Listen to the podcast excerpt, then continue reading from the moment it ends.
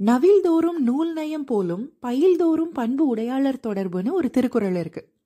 புத்தகங்கள் வாசிக்கிறது எவ்வளோ மகிழ்ச்சியை தருமோ அது போல ஒரு நல்ல குணமுள்ளவர் கூட நம்ம ஃப்ரெண்ட்ஷிப் வச்சுக்கிட்டோம்னா அவரோட பழகும் போதெல்லாம் மகிழ்ச்சியா இருக்கும் அப்படிங்கிறது தான் இந்த திருக்குறளோட விளக்கம்.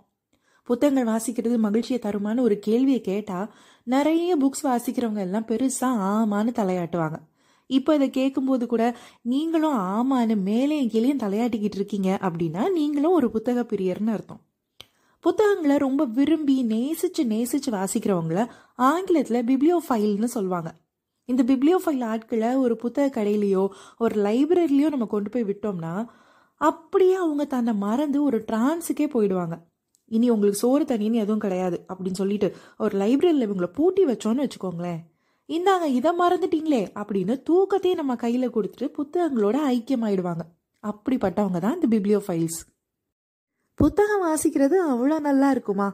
அப்படி என்ன இருக்குது புக்ஸில் அப்படின்னு கேட்குறவங்களும் இருக்க தான் செய்கிறாங்க வாசிப்பு பழக்கம் குறைஞ்சு போச்சு.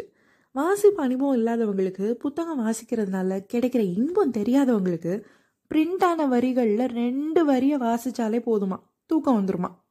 இப்போ இருக்கிற தொழில்நுட்ப வளர்ச்சினால எல்லாருடைய கையிலையும் புத்தகங்களுக்கு பதிலாக மொபைல் தான் இருக்குது புக் ரீடிங் அப்படிங்கிற பொழுதுபோக்கு கணிசமாக குறைஞ்சு போய் மொபைல் நோண்டிங் அப்படிங்கிற பொழுதுபோக்கு மட்டும்தான் நிலையானதாக இருக்குது ஆனால் இதில் ஒரு ஆறுதல் என்னன்னா ரெண்டாயிரத்தி இருபத்தி ஒன்றில் எடுக்கப்பட்ட சர்வேல புத்தகங்கள் வாசிப்பில் மொத இடத்த பிடிச்சிருக்கிறது நம்ம இந்தியா தான்.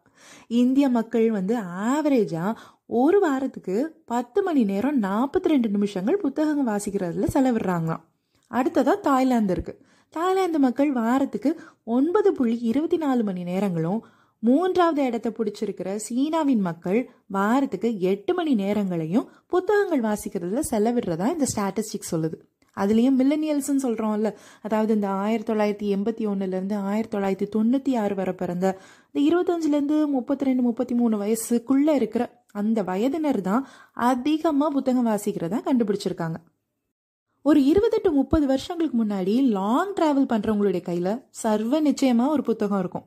ஆயிரத்தி தொள்ளாயிரத்தி எண்பத்தி ஐந்துகளில் ஈஸியாக கொண்டு போகிறதுக்கு ஹேண்ட்பேக்கில் வச்சுக்கிறதுக்கு பாக்கெட்டில் வச்சுக்கிறதுக்குன்னு பாக்கெட் நாவல்ஸ் எல்லாம் வர ஆரம்பித்த அந்த டைமில் புத்தகங்கள் வாசிக்கிறவங்கள பஸ்ஸு ட்ரெயின் பார்க்குன்னு எங்கே வேணால் பார்க்கலாம். ரமணிச்சந்திரன் முத்துலட்சுமி ராகவன் சுஜாதா சுபா ராஜேஷ்குமார் சிவசங்கரி இந்துமதி பட்டுக்கோட்டை பிரபாகர் பாலகுமார்னு பல எழுத்தாளர்கள் அறிமுகம் கிடைச்ச அழகான நாட்கள் அது. ஹாரி பாட்டர் புக்ஸ் எல்லாம் எழுதின ஜே கே ரவுலிங் சொல்லியிருப்பாங்க. I do believe something very magical can happen when you read a good புக்னு உண்மைதான். புத்தகங்கள் வாசிக்கிறது ஒரு மேஜிக்கலான அனுபவத்தை தரும். அதே மாதிரி நம்முடைய மூளைக்குள்ளேயே நிறைய மேஜிக்லாம் நடக்குமா? அப்படி என்ன மேஜிக் நடக்கும் அப்படிங்கிறத சயின்டிஸ்ட் வந்து ஆராய்ச்சி செஞ்சு கண்டுபிடிச்சு சொல்லியிருக்காங்க. இதை வந்து ஹெல்த்லைன் டாட் காம் அப்படிங்கிற ஒரு வெப்சைட்டு ஆர்டிகிளாகவே பப்ளிஷ் பண்ணியிருக்காங்க. இப்படி தான் ஒரு ரிசர்ச் ரெண்டாயிரத்தி பதிமூணில் செஞ்சுருக்காங்க. அந்த ரிசர்ச்சில் ஒரு குரூப் ஆஃப் பீப்புளை கூப்பிட்டு பாம்பே அப்படிங்கிற ஒரு நாவலை கொடுத்து வாசிங்க அப்படின்னு சொல்லியிருக்காங்க. ஒன்பது நாட்கள் அந்த நாவலை அந்த மக்கள் வாசிச்சிருக்காங்க. ஒன்பது நாட்கள் முடிஞ்சதுக்கப்புறம் அந்த மக்களுக்கு எம்ஆர்ஐ ஸ்கேன் எடுத்து பார்த்ததுல என்ன தெரிஞ்சிருக்கு அப்படின்னா நாவலை படிக்க படிக்க அதை வாசிச்சவங்களும் அந்த கதையோட தங்களை பொருத்திக்கிட்டாங்க அப்படின்னும். அந்த கதையோட விறுவிறுப்பு கூட கூட நாவலை வாசிச்சவங்களுடைய மூளை பயங்கரமாக ஆக்டிவேட் ஆகிருக்குங்கிறதையும் தெரிஞ்சுக்கிட்டாங்க.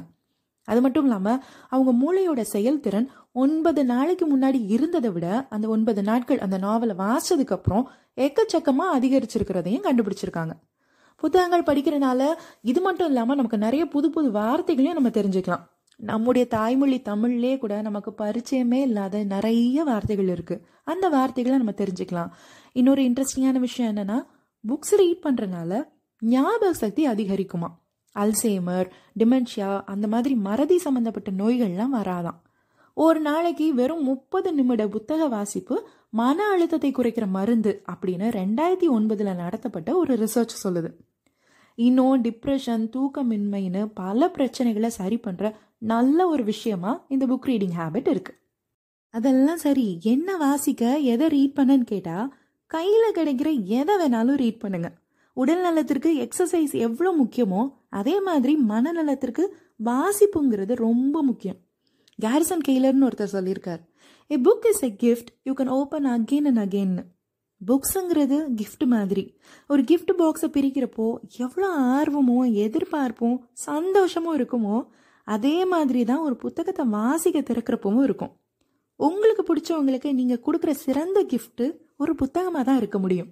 உங்களுக்கே நீங்கள் கிஃப்ட் கொடுக்கணும் அப்படின்னா நிறைய புத்தகங்கள் வாங்குங்க. புத்தக வாசிப்பை நம்முடைய அன்றாட வாழ்க்கையில் ஒரு முக்கியமான அங்கமாக நம்ம கொண்டு வருவோம். புக் ரீடிங் பற்றின இந்த எபிசோடு பார்ட் ஒன்று தான். புத்தகங்கள் பற்றி பேச ஆரம்பித்தாலே பேசுறதுக்கு நிறைய இருக்குது ஸோ பார்ட் டூலையும் நம்ம புக் ரீடிங் பற்றி நிறைய பேசுவோம். ஸ்டேட்யூன்ட்